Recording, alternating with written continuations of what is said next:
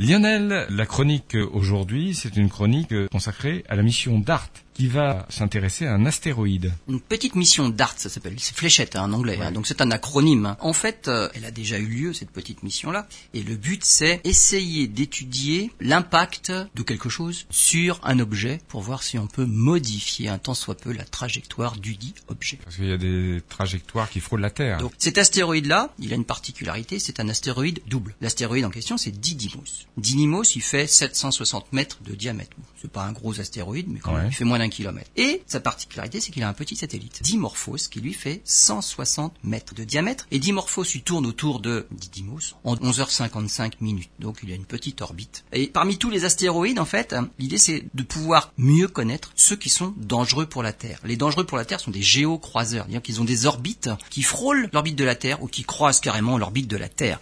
C'est d'eux dont on voudrait se prémunir. Alors pourquoi vouloir s'écraser sur un astéroïde et créer ainsi un nouveau cratère? L'idée, c'est de se venger de ce qui s'est passé avec les dinosaures. Un astéroïde est venu faire un cratère sur Terre, on va faire pareil sur un astéroïde.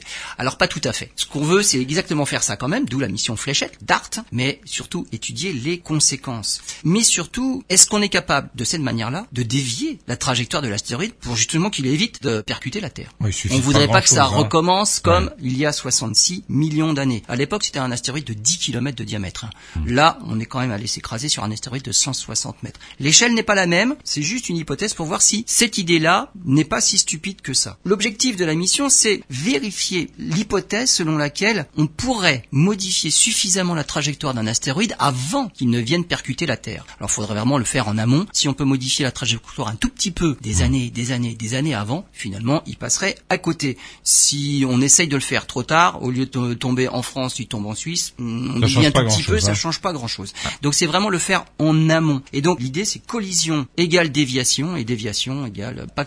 et pourquoi cet astéroïde double plutôt qu'un astéroïde tout simple, seul? Un astéroïde seul, il tournerait autour du Soleil. Tourner autour du Soleil, au niveau de l'orbite de la Terre, ça prend un an. Donc déjà, l'orbite est assez long. Et on veut étudier surtout la modification de l'orbite. Une des idées, c'est en astrométrie, mesurer l'orbite au, au centimètre, au millimètre près. Ça, c'est très difficile à faire. Autre façon de faire, c'est modification de la période de révolution. Bah, Si l'astéroïde, il est tout seul, donc il tourne autour du Soleil en un an, euh, la modification de quelques minutes de la période orbitale, c'est pas facile à faire. Et puis, il faut attendre longtemps pour vérifier. Un astéroïde double, c'est beaucoup plus facile. On va percuter le satellite. La période de révolution, là, c'est 11h55. Bah, finalement, on attend 2-3 orbites et on a de nouvelles données. Donc, on a la réponse rapidement parce que le satellite, lui, tourne pas autour du Soleil, il tourne autour de l'astéroïde principal. L'impact a eu lieu à 28 000 km heure et dans l'idée de l'expérience, c'est on espérait une modification de la période orbitale de 3 minutes. Voilà. Si on voit ça, alors l'idée, elle est bonne. Y a-t-il eu des résultats significatifs? On a eu des résultats. L'impact a eu lieu en septembre 2022. On a observé depuis les télescopes au sol et même le télescope Hubble par exemple une queue de débris sur la trajectoire de Didymos. Donc on voit bien que l'impact a généré une quantité de débris énorme et donc on voit une queue de débris sur la trajectoire. On a bien observé la modification de la trajectoire et tenez-vous bien la période de révolution n'a pas été modifiée de 3 minutes comme on s'y attendait mais de 32. Oui, mais c'est un astéroïde de 160 mètres à peu Tout près. à fait, mais, Bon. mais ça veut dire que les résultats ont été bien plus forts que ceux auxquels on s'attendait pour un astéroïde de 160 mètres de diamètre.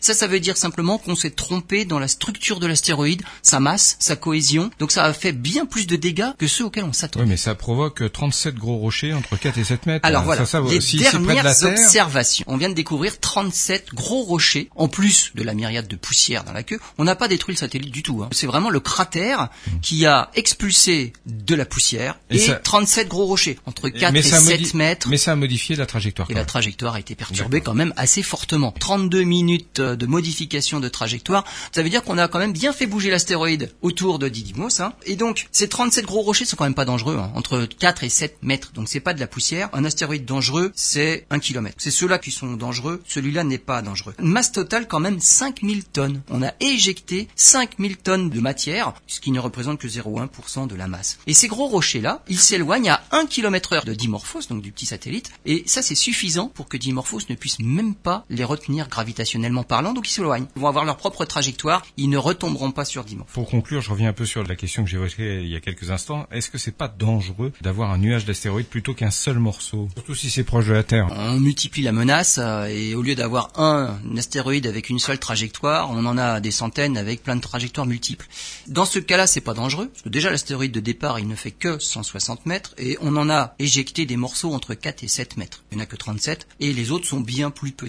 Dans l'atmosphère terrestre, les petits, ça se consume. Les un peu plus gros de quelques mètres, ça pourrait peut-être faire des météorites qui tombent sur Terre, mais on va dire, mis à part se le prendre sur la tête, ça va pas rayer toute vie sur la surface du globe. C'est pas dangereux. Donc l'astéroïde a bien été dévié, ça, ça a marché. L'hypothèse de la protection de la Terre, visiblement, c'est une bonne hypothèse, parce que là, modifier la trajectoire, si on avait qualifié l'astéroïde de dangereux, et on sait par exemple, dans 150 ans, il a une trajectoire collision avec la Terre. On peut s'y prendre dès maintenant et modifier sa trajectoire régulièrement avec plusieurs missions de cette nature pour modifier la trajectoire suffisamment tôt. Et en 150 ans, la modification de trajectoire fait que la trajectoire va se modifier de plus en plus. Et donc, il va éviter la Terre. Là, on va avoir de prochaines observations, notamment avec Hubble en juillet 2024. Pourquoi juillet 2024 C'est à ce moment-là que l'astéroïde sera au plus proche de la Terre. On va pas s'amuser à observer l'astéroïde quand il est loin. Donc juillet 2024, ça c'est pour Hubble. Et 2026 surtout, une petite mission de l'Agence spatiale européenne, la mission ERA, qui ira sur place pour aller prendre des photos de près de ce qui s'est passé en septembre 2022. Eh bien, on en reparlera. Merci Lionel.